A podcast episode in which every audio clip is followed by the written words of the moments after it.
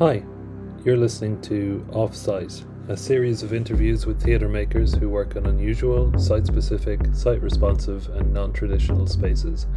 This series was recorded over two weeks in December 2020 and is supported by the Arts Council. I'm Owen Winning, and in this episode, I'm talking to Owen Boss.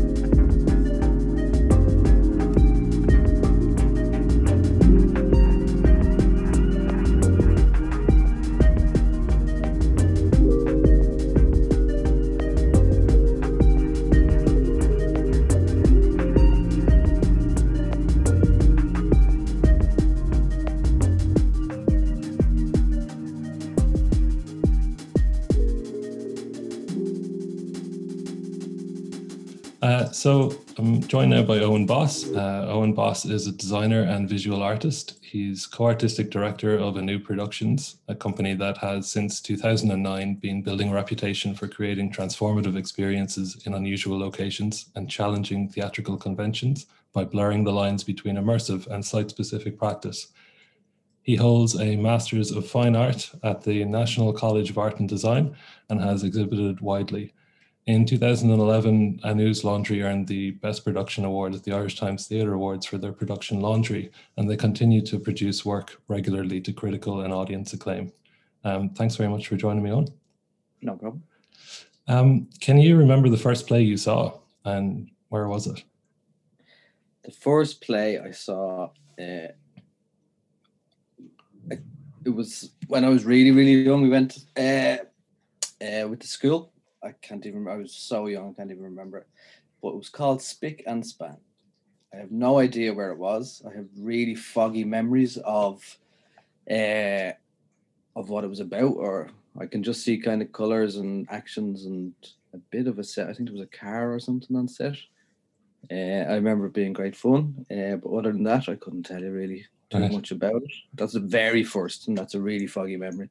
And did you continue to attend theater like as a kid? Not really. I had like I'd never. The next kind of big one was probably Doubt in the Abbey, and that would have like I would have been. I don't know how old at that stage, mid thirties maybe.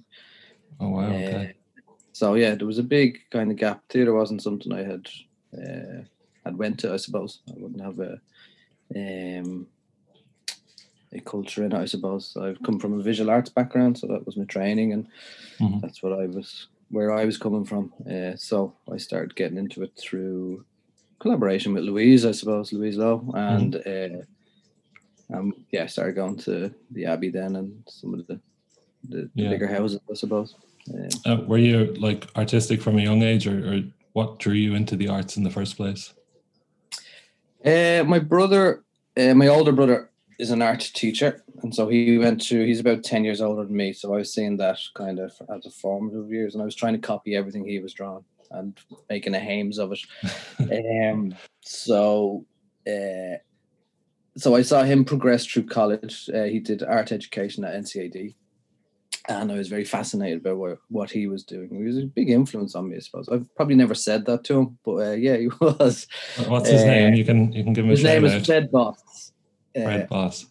Yeah, yeah. Um, he now designs the curriculum for the uh, for the leaving cert and junior wow. cycle uh, for the art uh, the art side. Um, and yeah, so anybody has him to blame for for those things. Uh, so that was a big influence on me. And then I think the household I was in, I was always brought to art galleries, mm-hmm.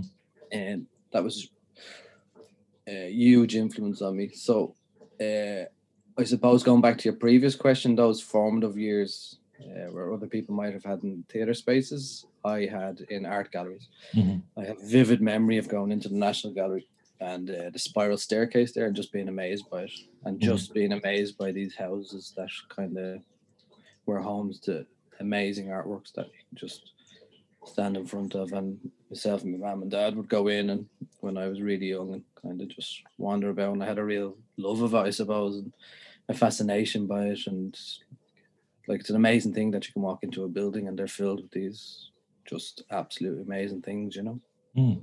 uh, and then i think they also um i was never pushed into a career as such uh, it was always up to me to to to kind of find my own way, and I was supported in that. So yeah, there was no kind of there was kind of suggestions go and join the civil service and stuff like that, mm-hmm. uh, which I resisted. And um, but the support was there to do what I wanted to do. So yeah, that's fantastic. Um, so you co-founded Anu with uh, Louise Lowe in 2009. Um, had you been working together for long before that? And what made you decide like now is a good time to start a company? This is the person I want to do it with. Um, myself and Louise met in 2004.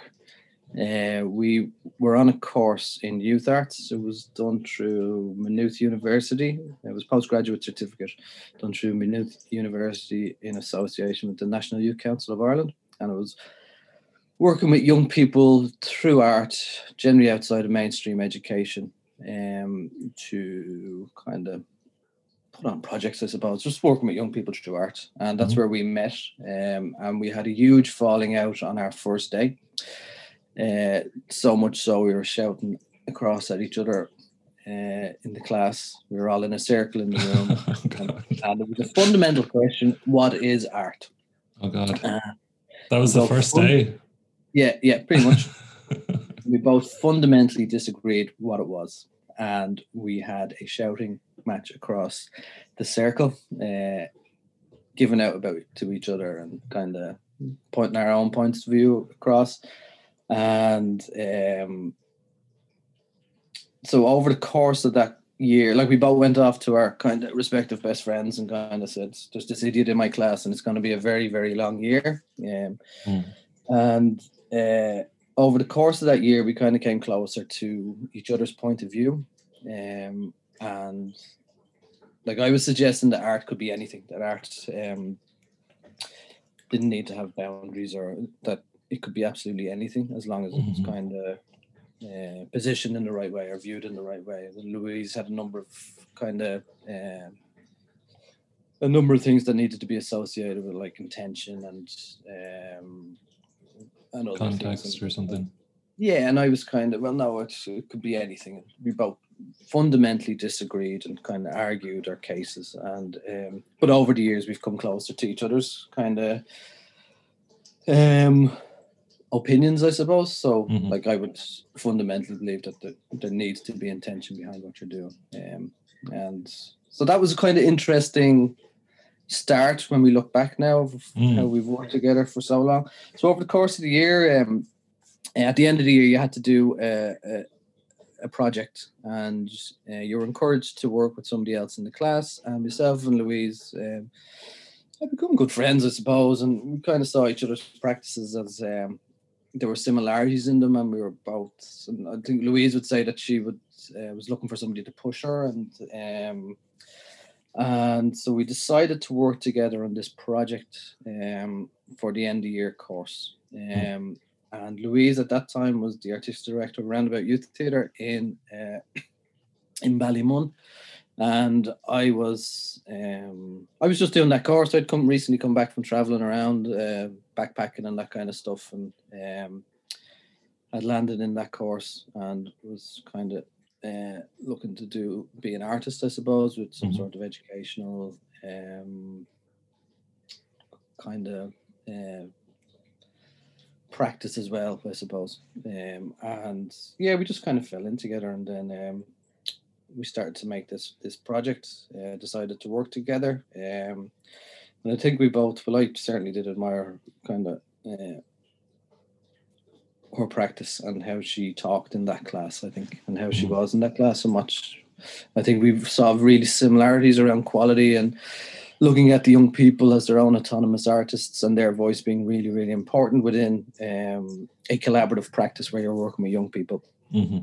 Uh, and so, yeah, uh, we decided to work together. So uh, we produced a piece of work called Tumble Downtown in 2005. Okay. Um, and that was, uh, we got some funding from Breaking Ground. Um, Breaking Ground was um, uh, public art commissioning body in Ballymun. So uh, 100% for art schemes. Um, there's a capital project. A fraction of a percent goes towards the art. So that's why you see yeah. kind of um, all the stuff in the motorways, sculptures on the motorways and stuff yeah, like yeah. that. So uh, uh, Ballymun Regeneration Limited which was the company overseeing the the, the regeneration. Mm. They had decided to pull together all the kind of funding aspects of that and put it into one pot, I think. Mm-hmm. And uh, Breaking Ground was the the arts um, organization that would uh, manage that and was curated by Aisling Prior and um, Sheena Barrett. And it was amazing, um, amazing kind of uh, program of work that they had commissioned, and we were lucky enough to get funding on that to do Tumble Downtown, which we worked with uh, 26 young people over the course of a summer um, to look at their lives. So at that stage, they would have been around 50.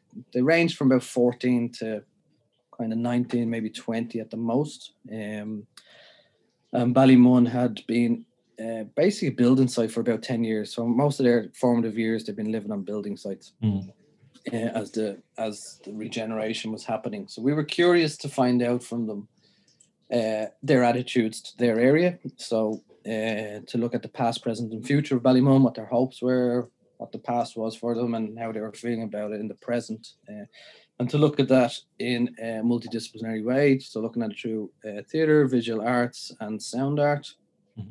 and then to get a site uh, in Ballymun. So we took over an abandoned flat in uh, Tower Block and right. to invite audience in to, to see that work. And that's when we started to work. We uh, we put uh, we put in an application to uh, be in the Young Fringe that year. The Young Fringe was running at that stage, and um, uh, we got accepted, which was absolutely fantastic. So put it onto the public within that festival. Mm and we sold out. And so the the concept was people would come in, audience would come in. I can't remember how many. It was like maybe ten to twenty, maybe yeah. fifteen. It's quite a small flat, like, and they would be brought from room to room where they are would encounter uh, the young people mm. uh, as they delivered uh, their kind of theatrical work, I suppose. Um, that we would have worked on over the summer, um, and they were brought from room to room, and kind of the audience would we kind of changed rooms as they were in other rooms, so they they never knew never really knew where they were and how big the place was and that kind of thing. And they encountered these performances that were dealing with these young people's lives that we would have worked up over the summer. And then at the end of the uh, performance, we turned the uh, the flat into a, an installation space where the young people's um, their installations were were there to be seen by uh, the audience, and the audience could be kind of could wander around and yeah. almost decompress, I suppose, in some ways. Yeah. Is how it had become, where they could have conversations about actually what they had just seen and over the artwork and and, and that. And um, so that was the first thing we did uh, together. Mm-hmm. It was a huge project, um, and we won the Spirit of Fringe that year. And right. uh, off off the back of that, um, for winning the Spirit of Fringe, you were uh, you won a commission to put on another piece of work the following year in yeah. Fringe. Fantastic. Uh, so we were quite, yeah, it was brilliant. And myself and Louise say we don't know if we actually would have worked together again other than other than it was a huge success so, and you'd, you'd yeah, germinated yeah. all the seeds of your uh, your future working oh, well, relationship in the first show. We may have gone our separate ways, like you really? know, uh, we don't know, but we were we were commissioned to do a new piece of work the following year, so we were kind of locked in to working together mm. um, in some way. Uh, no, so, we may, may have anyway. So your short but, answer is that we had to. Yeah, pretty much. so, so, we continue to work together. Like I, like I love working with Louise, and mm-hmm. like I think she's she's uh, a genius, and uh, she's really inspiring, and I think she's absolutely fantastic, uh, and amazing to work with.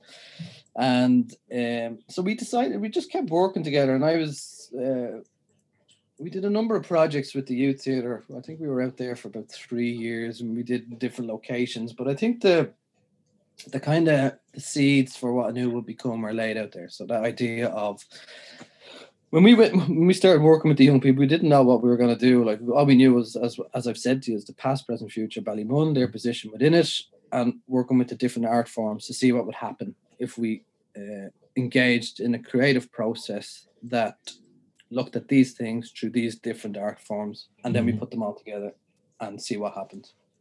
And that's all we knew, and that's we st- very often we would have like we're a process based company, I suppose. Mm-hmm. So we enjoy and think that um, the process of making it is is the thing, I suppose, and that's the joy of it. So we don't put too many restrictions on um, on what we're doing, and we we allow it to grow uh, as we proceed with the work, I suppose, as we mm-hmm.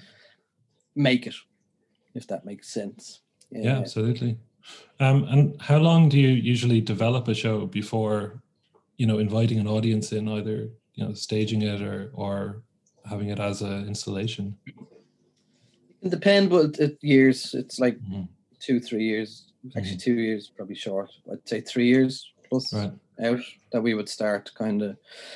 So would you have multiple projects then in the pipeline yeah, so we'll be doing a few this year, and but we'll also be doing developments for the following year, and then there's also a kind of I don't know, uh, an ideas phase or something that's kind of uh, for even further than that. Mm-hmm. You know, so it's almost like three years in advance or something that we're mm-hmm. thinking.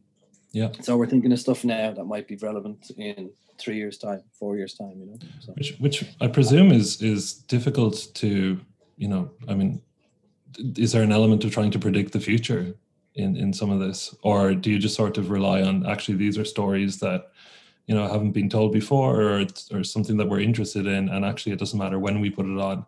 If it puts if if it's three years or six years, it'll still be relevant.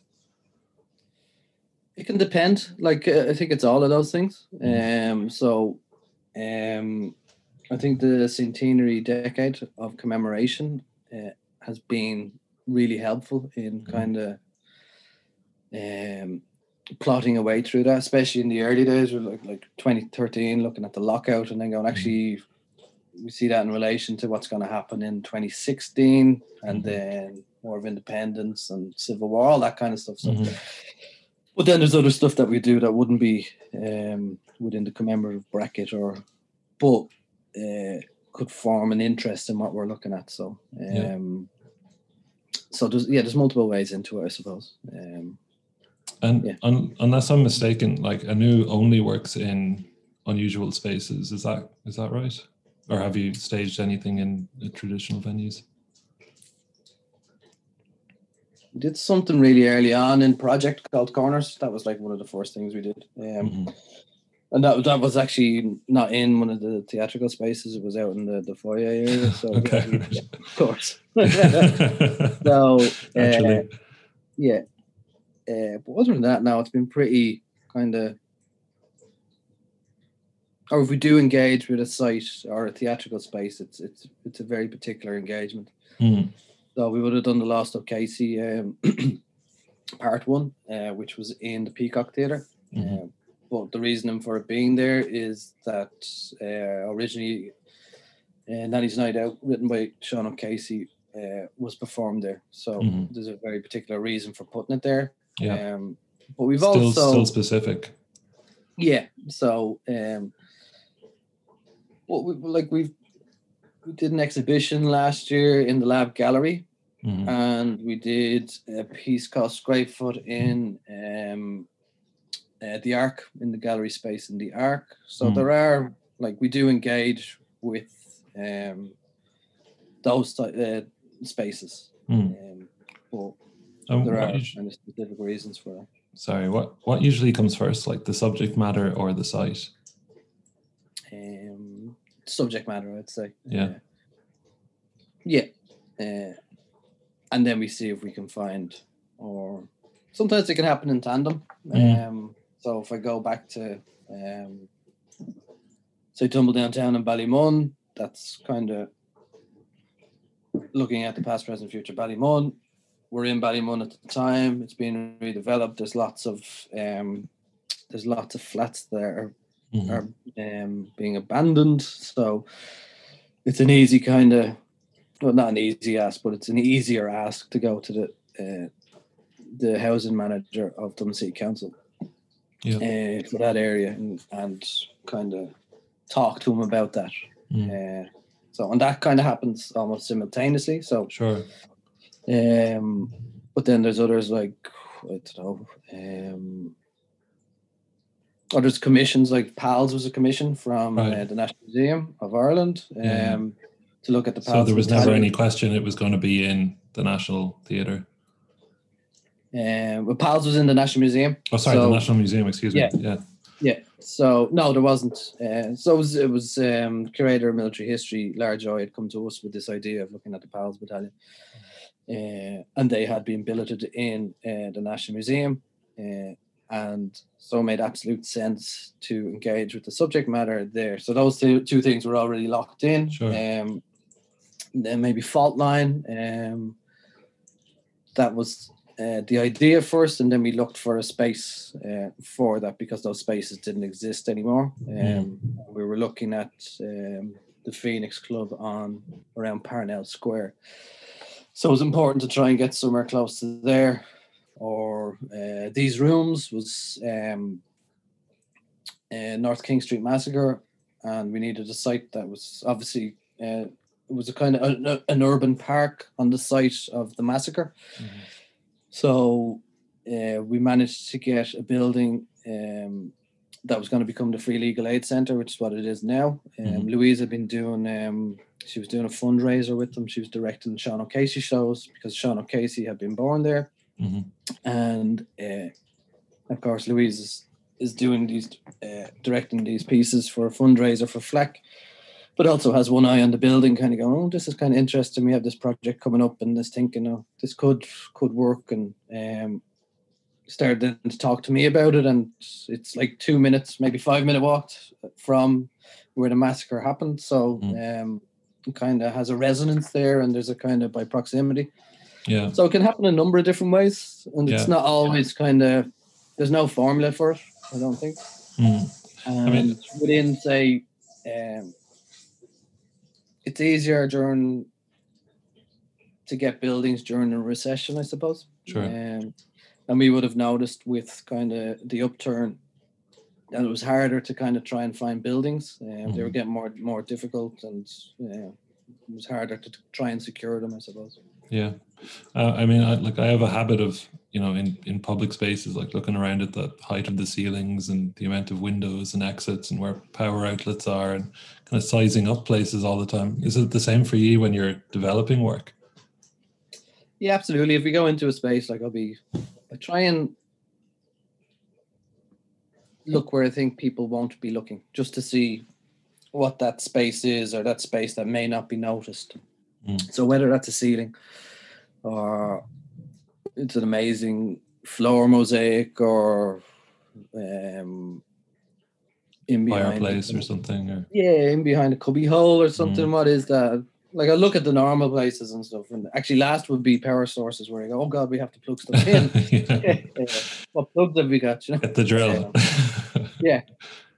Uh, but yeah, I would. I like to sit in the spaces as well, mm-hmm. um, and just kind of be there and be present. Uh, I like to. I like to do that bit on my own as well, um, mm-hmm. and just stick around on my own for a while and just kind of, uh, just imagine what it could be. I suppose. Yeah. To sit there, be with the space for a while, um, and to see how an audience would engage with it or see see what they see when they walk in immediately. And I often like I don't know if I've ever told anybody this, but I often tend to be an audience walking into a space. It's uh and what's that first impression when you mm-hmm. walk in the door? And I do that with my own work as well when I'm trying to kind of figure out where to put things or what will work or um, how is it physically in the space. Mm-hmm. So I'll walk out of the room and then I'll walk back in. Yeah. simple, but maybe stupid, but I, I, do the same thing. That, yeah. What's that first impression? What is yeah, yeah. when the eyes just hit a new space? What is it that they're drawn to? Where does the eye draw? Where's what stands out? What doesn't? What do I want them to look at? What don't I want them to look at? Mm. Brilliant. Um, so working in like specific sites, you can often have strange uh, working hours. Um, you know, artists sometimes only have access during limited hours. Uh, how do you balance your work life and your home life? Great difficulty. Yeah. yeah. Um, it's not too bad. I have um, it. You just it's the job, it's the gig, it's what you mm-hmm. do. It's kind of you, you manage it. Um, so um, I have two kids. I have an eight-year-old and thirteen-year-old. Um, it was really important for me to make time for them. Um, but also in the new, I like uh, Louise and the rest of the company are really kind of open to me bringing the kids in if I need to. Um, mm-hmm. and we would say that across the board, um, with other people. And um, yeah, we kind of. Uh, so it's very open in that way, I suppose. And um, my daughter's just come in the door there. I heard her. She wasn't meant to come in. I'm get distracted there. Uh, so, and it was it, it's actually really quite difficult in the early days because I would have been working part time as well. So working part time, mm. have Anu going as well, and have the family and, and, and just trying to make everything work. And it's just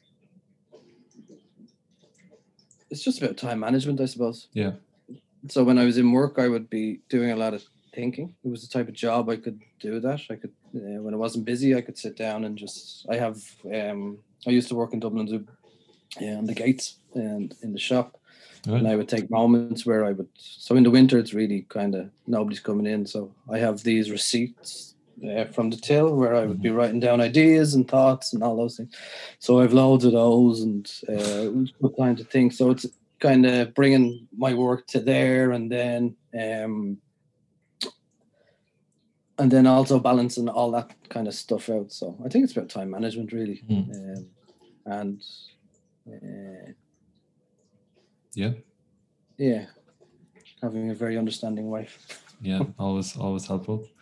Um, who are you, who would you say are your main influences visually? Visually, um, in terms of artists, or or in terms of any you know any sort of images, or yeah. Um, I love um, the work of Gerard Byrne. Yeah, he's an Irish artist. Um, I think he makes amazing uh, video work. Uh, I love his work. Um, I love film. I love cinema.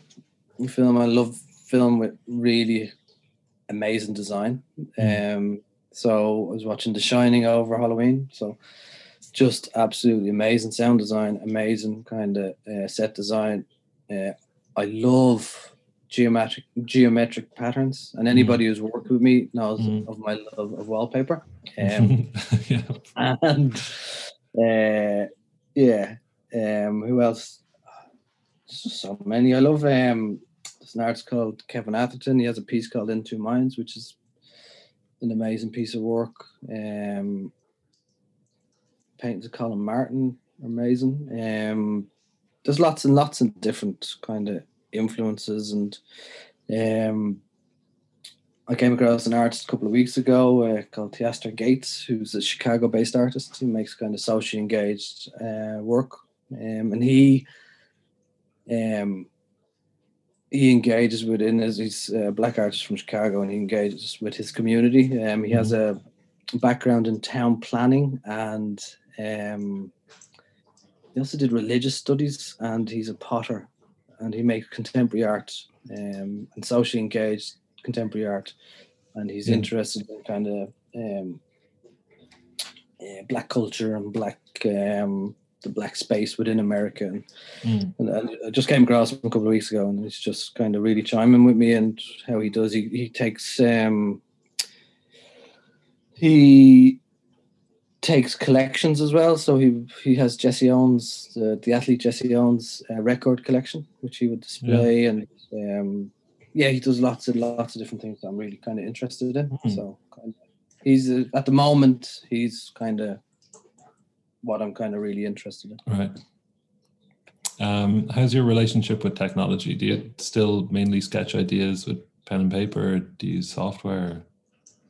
A bit of both. Um, I am uh, a notebook kind of guy and a sketchbook, and uh, I bought an iPad a couple of years back um, and an, uh, an Apple Pen, and mm. I have a number of kind of apps that I use. Um, so I take photograph of spaces and then I would draw onto those photographs um, and uh, just try and figure out what I want that space to look like, how I want it to look. Um, but it's fairly rudimentary, to be honest. Uh, mm. my engagement with that, um, and over kind of lockdown, I've started to engage more with um, uh, drawing and kind of my love of drawing and uh, love sketching and ideas. So mm. I've kind of gone a bit back to that. Um, but I have no kind of formal design training, so I have no kind of I, I don't know CAD or anything like that. Mm. Uh, that's which is a bit like so when I would kind of work with some bigger institutions is a bit kind of you feel it almost a little bit inadequate because you don't have that kind of knowledge on how to to pull a you know CAD drawing together and send mm. it over to now there's ways around it but um but I've never had that kind of formal training in in, in those um, in that aspect but yeah, I do I, I presume as well though that that with your work being mostly in in a certain style and you know in a certain process that you know you don't necessarily want to interrupt your workflow by kind of going off down another path and kind of trying to learn a, a new a new way of of drawing you know or i think so well or would it just be adding to what you already do? I think it'd be adding to it. I think it's yeah. how the industry works, and I think, um, like I had one production manager tell me he would love if I learned CAD uh, because of what I was doing. Um, and I was, as the years have gone on and the uh, the design and the installation kind of development and installation design has um, has gotten bigger, and we're doing bigger rooms and stuff like that. Mm. And I'm uh, trying to figure out ways of doing kind of things that aren't normally done. Um, mm uh, and you're working with bigger institutions or uh, institutions bigger teams. Have, yeah, they have a particular way of working, and I expect a 3D plan. Mm-hmm. And you're going, it's just drawing I did here. okay, well, maybe so, we can sign you up for a bursary or a, a travel and training scheme or something. Oh, well, I've put in for an application for okay. um, yeah, professional development. So I think well, it's about time. Yeah. Thank you. well, I think it's important. I think it's important to, to be able to engage that way, and then that breeds confidence. And it's about kind of uh, combining. Um, so the idea is the important thing, but then the the giving of that information over or the kind of translation of that mm. is really important. Oh, absolutely, yeah. Like I would have had a drawing of um, uh, I would have had drawings of kind of walls that were at angles and stuff. The production manager going, if it's at those angles, like it works in your drawing there, but if you actually did that, that wall wouldn't stand up. Yeah, yeah. You know, so mm. so there's pros and cons to both. Like I don't think it's it, it it's almost interpreting what is in the sketchbook or the notebook or whatever, you know.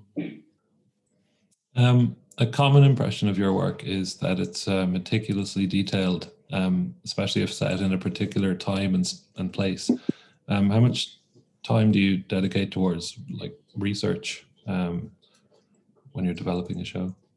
The research, like it's it, it it's about developing the idea as well. And as I said earlier, like it's it's three years down the line, like, you know. Mm. So um, so that's when uh, the research starts really, and it's about compiling information. Uh, so whether that was in the Lost O'Casey, looking at everything from 1920, like what does set in a 1920 shop in Dublin, like what does that look like? What is it? Mm. What are the things that uh, O'Casey could put down in uh, stage directions in the Lost or in um, Nannie's Night Out? Uh, that I don't have any frame of reference for anymore. What are those things? What do they look like? Hmm. Um, what does a 1920s door look like? Um, uh, and that starts. That's miles out, and that's just for the look of it. And that's like it's it's also about researching to get to the core of what the idea is about, and the core of it's not just about. Um, well, for me anyway, it's not just about um, accuracy. A backdrop for oh, yeah. uh, for performers to perform in. It it it has to speak to the work and of the work as well. Like it has to. Like very often, it has to for me, it has to be able to exist as a piece of work if nobody's performing on it. Which, so we open, which is often the case. Like, I mean, you could be one performer has just left the room. You could be waiting for another performer to come in, and you might be sitting on your own as an audience member, and you're just in this room. So, obviously, if there's something that looks like it doesn't belong there, it would be jarring. Yeah, absolutely. So everything has to to ring true because um, because of the immersiveness of the work. Mm-hmm. Um, and if you're kind of stung out of that immersiveness in a way, say something doesn't look right for the period, mm-hmm. uh, that can be jarring and just take the audience member straight out of that, you know. So yeah. it's really important that it, it, you know sits together and um, speaks to each other and kind of nothing kind of I suppose shocks you out of that. Yeah. Whether that be a wrong prop or a wrong time frame of that stuff. Hmm. Um, several uh, new shows have been presented in a promenade style, um, with sections taking place in different areas around the city. Um, does that introduce an element of unpredictability? You know, where you might be going from one site to another, but you're going in between just people going about their business who are not part of the show. Um, do you welcome that, or do you try and control it? Um, we control it to a degree, but you can't control everything. So, mm-hmm. but we make it as safe as we possibly can for everybody. Mm-hmm. Um, and that's in performers, performers and audience. Mm-hmm. Um, and it's like a lot of people might think that our work is at some stage is improvised. It isn't. It's kind of there's a really strict, rigid uh, framework in which the, the the actors work in. Um, that is essential for the work. So we'd yeah. often do kind of forked outcomes around kind of if a question is asked, what is a decision that an audience member might make, and what are those, and how will that drive the story or the narrative, and what will that ha- what will happen to the audience, or what will happen to the actor then. Um, but outdoor work, we would also have security, and a lot of people may not be aware of that, but they're always being watched, and there's we always have security on, and we've worked with the same security team for uh, almost 10 years now, I think. Oh. Um, oh. And they're really, really good. Like, uh, first time, I think they were on um, Boys of Foley Street, might have been the first one because we were so yeah. much out in the street, but it may have even been earlier that. That hasn't been 10 years, has it?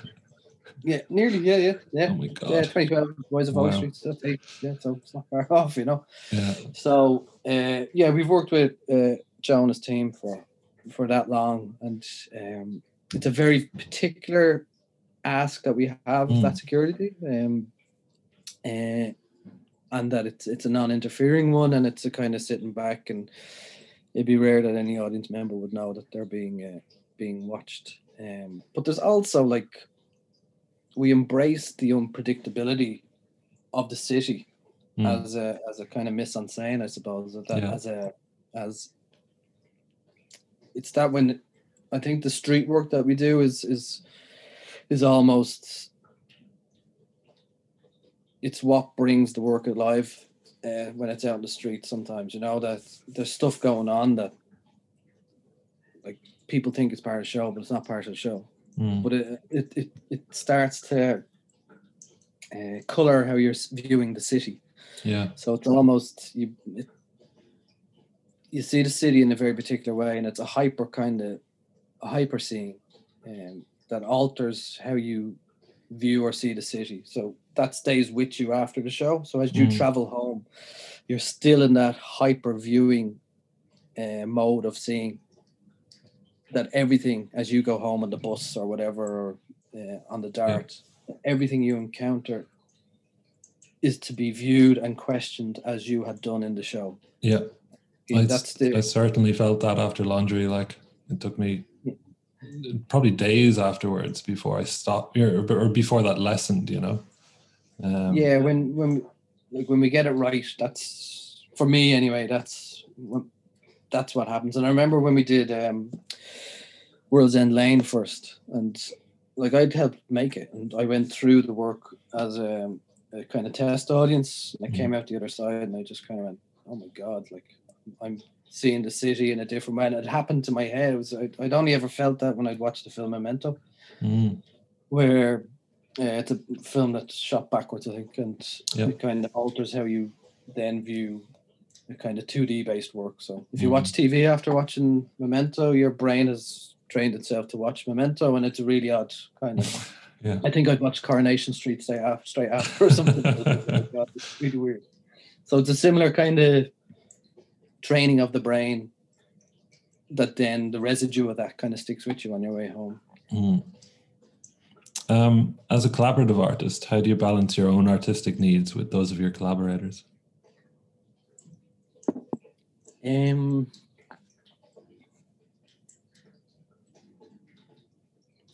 that's what collaborating is about. Like it's about, and that's what it should be for all the collaborators coming in. That it's about kind of mining the the the way people see the work or the world or how they engage with it, and it's their point of view. And it, I think it's something that myself and Louise kind of chimed on in that course is looking at the young people as autonomous artists and that their view of the world uh, is as valid as anybody else's. So anybody who comes in to collaborate with us is, is viewed in the, the, same way. That it's a kind of conversation that happens over around a, a, group table that then develops into a piece of work. But it's like if we're all looking at the same thing, um, we all bring our own kind of context to it. Mm. So we're all looking at, say, it's a can of Coke. Uh, it's uh, we're all looking at it in in a different way. Like so, it might be an historian's looking at it. I'm looking at it from a visual arts design point of view. Louise is looking at it from a uh, director's point of view. Performers mm-hmm. are looking at it. Uh, from and so it's everybody bringing their own uh, context to it and uh, and sharing that and then we kind of move forward with that um, yeah great yeah um, what's your favorite color it's my favorite question yeah yeah i love it Uh, my favorite color is orange. Nice. Um, that's, a, that's, a, good one. Yeah, I was gonna say and why, but like, what? Oh yeah. I um when I was painting, uh, I used to I worked working complementary colors, so I loved orange and blue together. So mm. uh, I would do when I used to paint a long, long time ago. Yeah, I would do an orange ground, so the um the first layer you'd put on a canvas uh, is a wash layer so mm-hmm. I would put down an orange, and then everything I work would work off in color mm. would be uh, the ground for that, the, the, the basis or the foundation for that is from orange. So everything responds to that. And I just look how orange and blue work together and how in paintings you can kind of the transparency of it can affect it and stuff. So there you go. That's why. Right. Yeah. I mean, it is very pleasing. Um, just look at every every uh, blockbuster poster ever. You know. Yeah, absolutely. Um, what was the most challenging show you've worked on, and what was it that made it so challenging?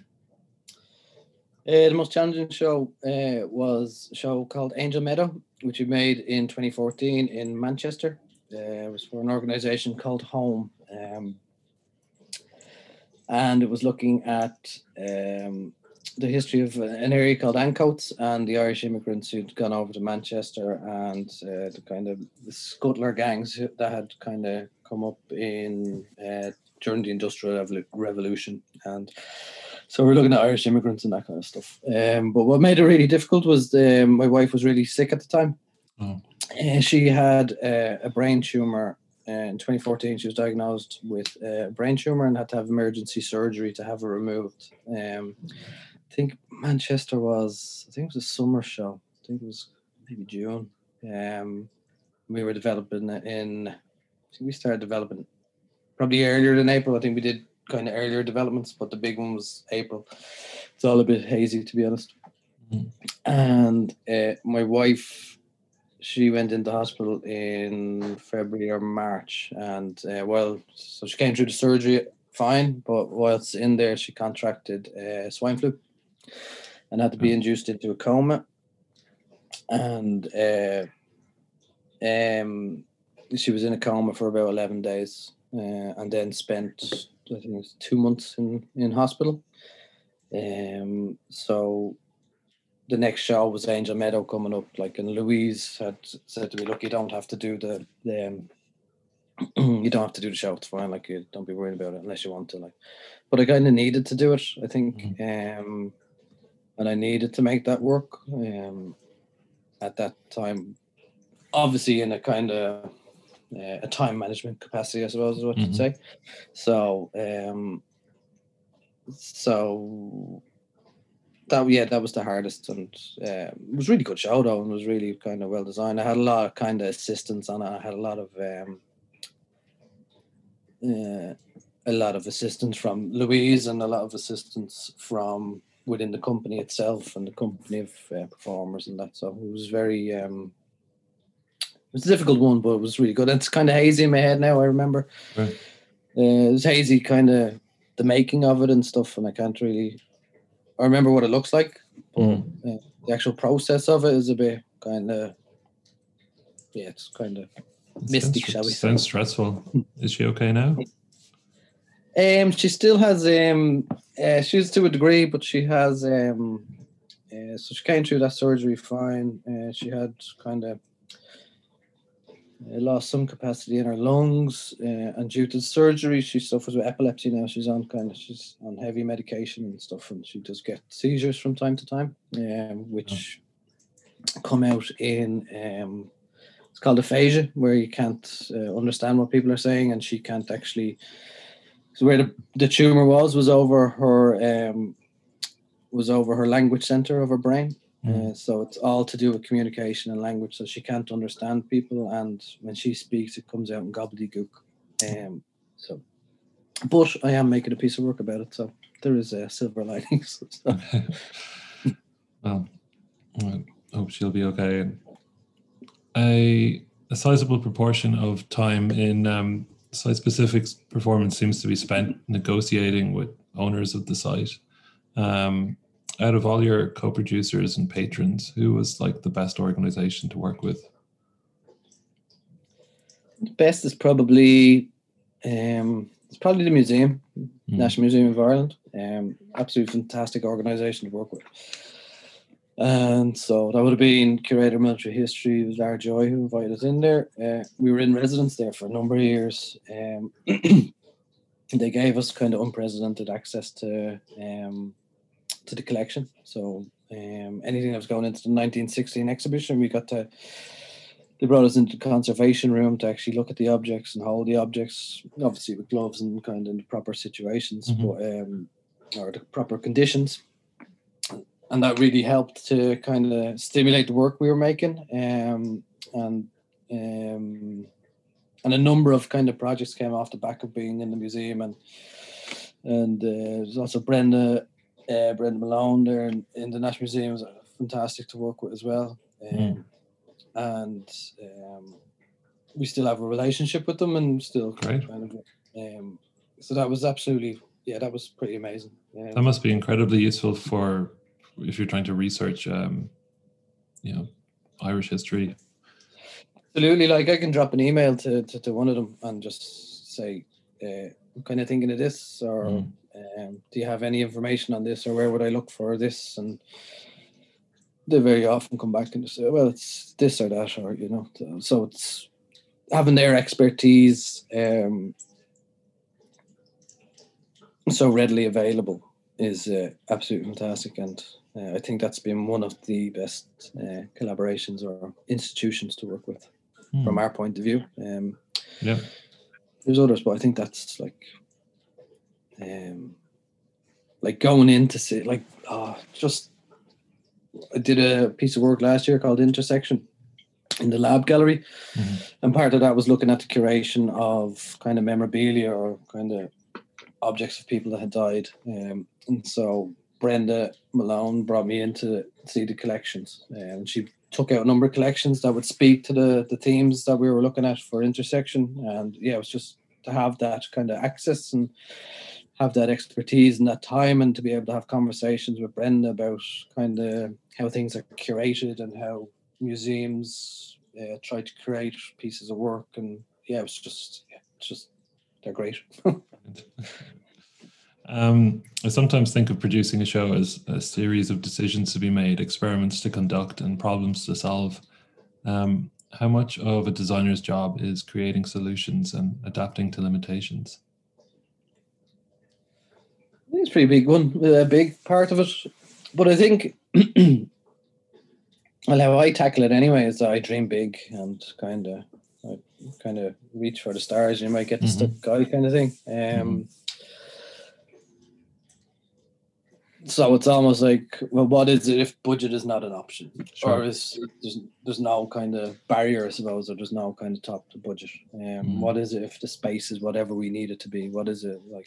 And then from that it's like well it can't be that because x y and z so it needs mm. to change to to function in a real world you know so yeah there's a kind of a bit of bit of that fair enough mm. um when the COVID 19 pandemic came to Ireland, a lot of theatre makers had to stop working as venues were closed and audiences were restricted.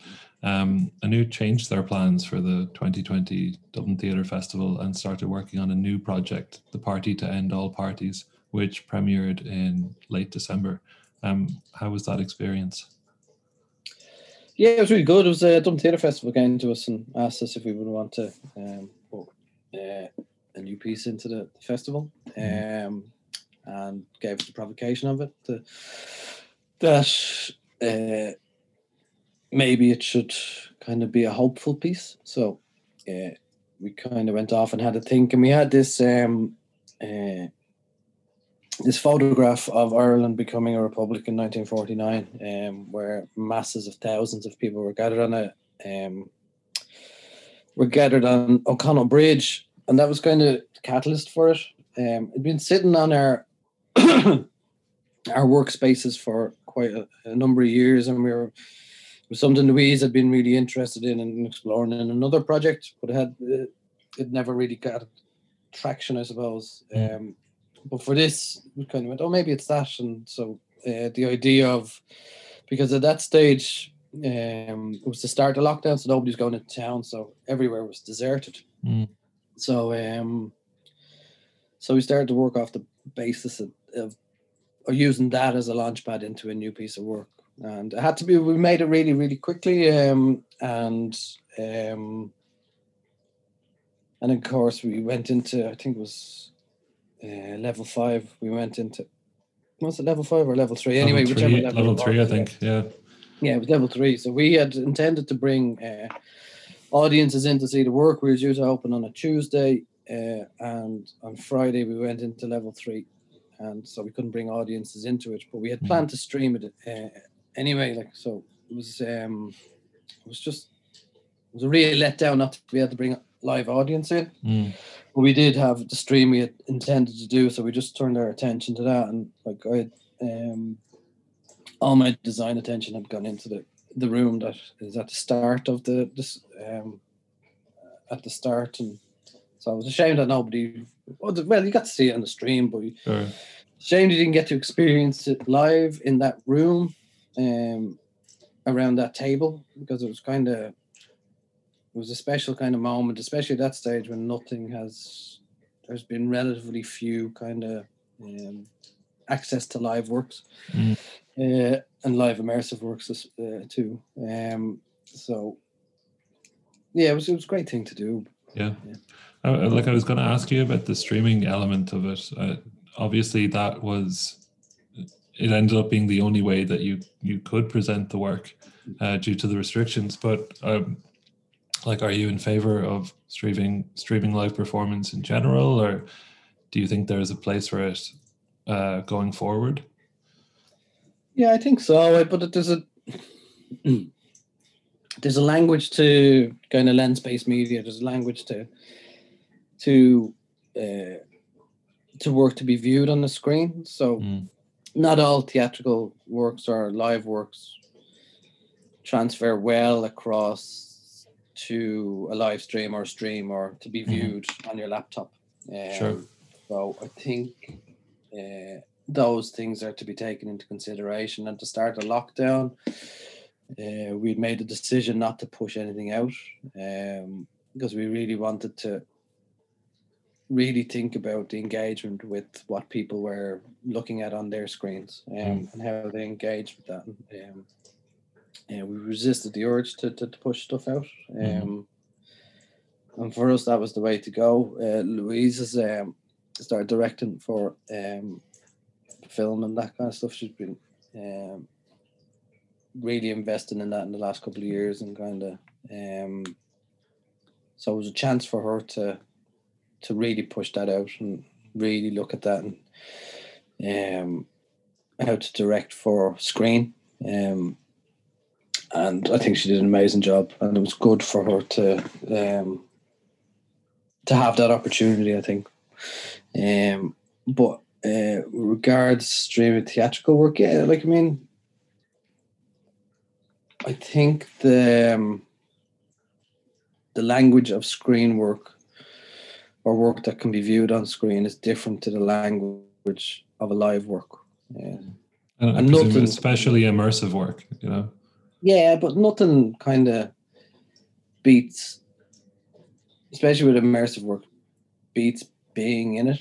Mm-hmm. Like it's very, um, it's very rare to be able to translate that across. So it's about how you how you try to achieve that, or how you kind of like what's the essence of the piece? What is the mm. essence of the live work?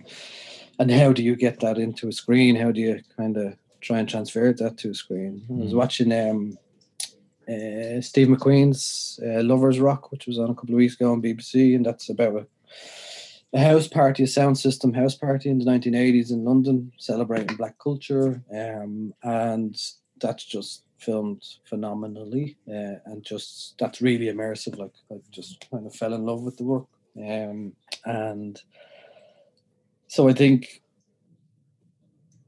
if it's done right, yeah, it's it's it's it's great. But I think there's a tendency for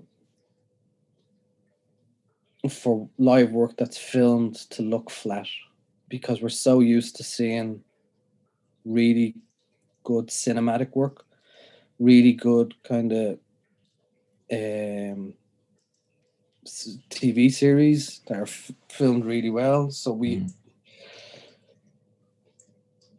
we understand how to watch those things. So I think uh, a live work is at risk of kind of coming across as flat.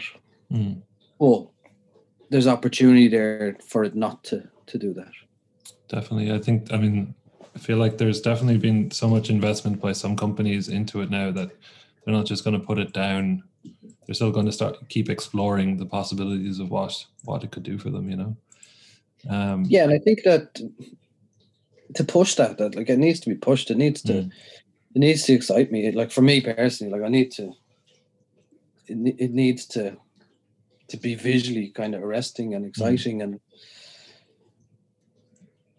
because that's what it has to be like because you're competing yeah you know? yeah absolutely um, as a professional artist do you believe that art is essential work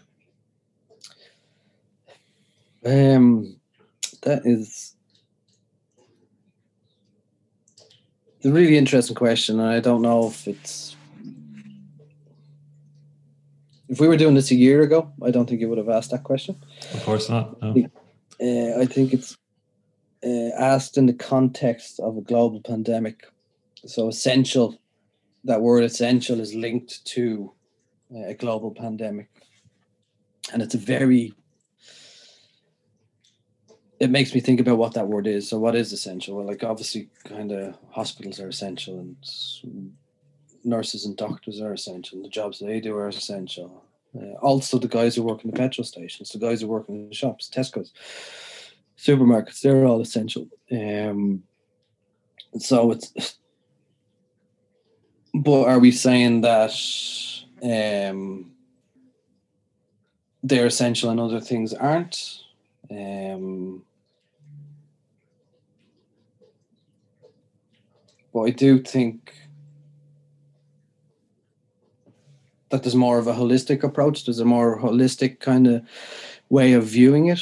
There's a more holistic way of um, thinking about it. That it's not at the expense of one to the other. So yeah, I do think art is an essential component of a culture, of a life, of a society. I'm drawn to uh, what Grayson Perry said recently on kind of art galleries, and I extend that to theaters, are kind of food for the soul um, and essential. Like like, um, so yeah, yeah, I do think that, that they're essential. Um, but I wouldn't want to enter that debate in a kind of binary fashion of it's one or the other because I think they all need to kind of coexist and work together. Um, yeah, I mean, I'll, I'll, put my hands up and say, as a question, it's a bit of a trap because yeah. it's such a simple question, and without the context that we have now, you know, as you said a year ago, it would have been a much. You probably would have given a different answer, you know. Yeah, um, absolutely. So, but yeah, I'm t- i think about the, the work with Theaster Gates, the, the guy I was talking about earlier, the guy mm-hmm. uh, from Chicago, and like his um, he started to invest in his community, Dorchester Avenue in Chicago, which is um, a particular community that uh, would be deemed socially deprived, I suppose. Um, and he started to invest in that, where he would seek funding to um, build social housing for local people. Um, but within that, it's to introduce culture and art to that community so that they can exist um, with art, with culture within their community for the betterment of that community. So mm.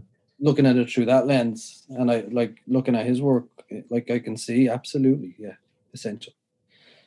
Um, so yeah, I think art is essential. Absolutely.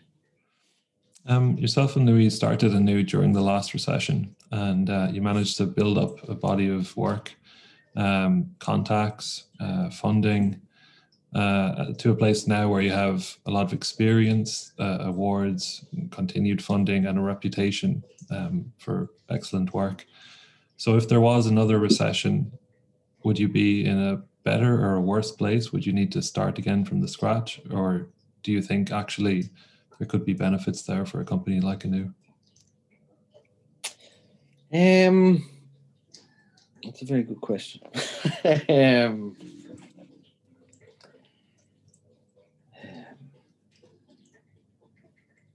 I think we were very naive when we set up Anu, uh, like to set it up in the middle of a recession. Um, was yeah, but we, we did it and um, it shows resilience, I suppose. And I suppose yeah, there probably is a recession coming down the hill. I don't know, like um, but yeah, I think we will continue to work on and um, it wouldn't stop me making work. It wouldn't stop me thinking the way I think. It wouldn't mm-hmm. limit who I am or how I engage with the world, how I choose to work, how I kind of make work, how I make art. It wouldn't. Um, it would add a context to it. It might make buildings easier to get uh, again. Um, but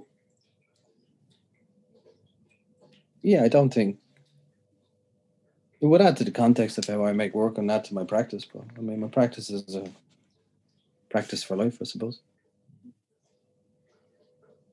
Uh, great, Owen. Thanks a million. Like I could, I could probably chat to you for another hour, but uh, I suppose we. well, I, I, have, I have to to um, finish making the dinner, so I'll uh, I'll leave it there. And mm, uh, bolognese. Oh. Have to have to add the cream now. It's getting very exciting. Cream to bolognese. To bolognese, yeah. After cream. three and a half hours, you add cream for the last half hour. Just like a drop, man. I mean, you want it to be a bit of a treat, like you know. Cream and bolognese. That's madness. I'll send you. I'll send you the recipe. Please do. But, yeah. um, but yeah, thank you very much. No problem. So, thanks very much to Owen for uh, that chat. Uh, thanks as well to the Arts Council for supporting this project and to astronaut Mike Dexter for composing the music. In the next episode, I'll be speaking to Sarah Jane Shiels. I'll see you then.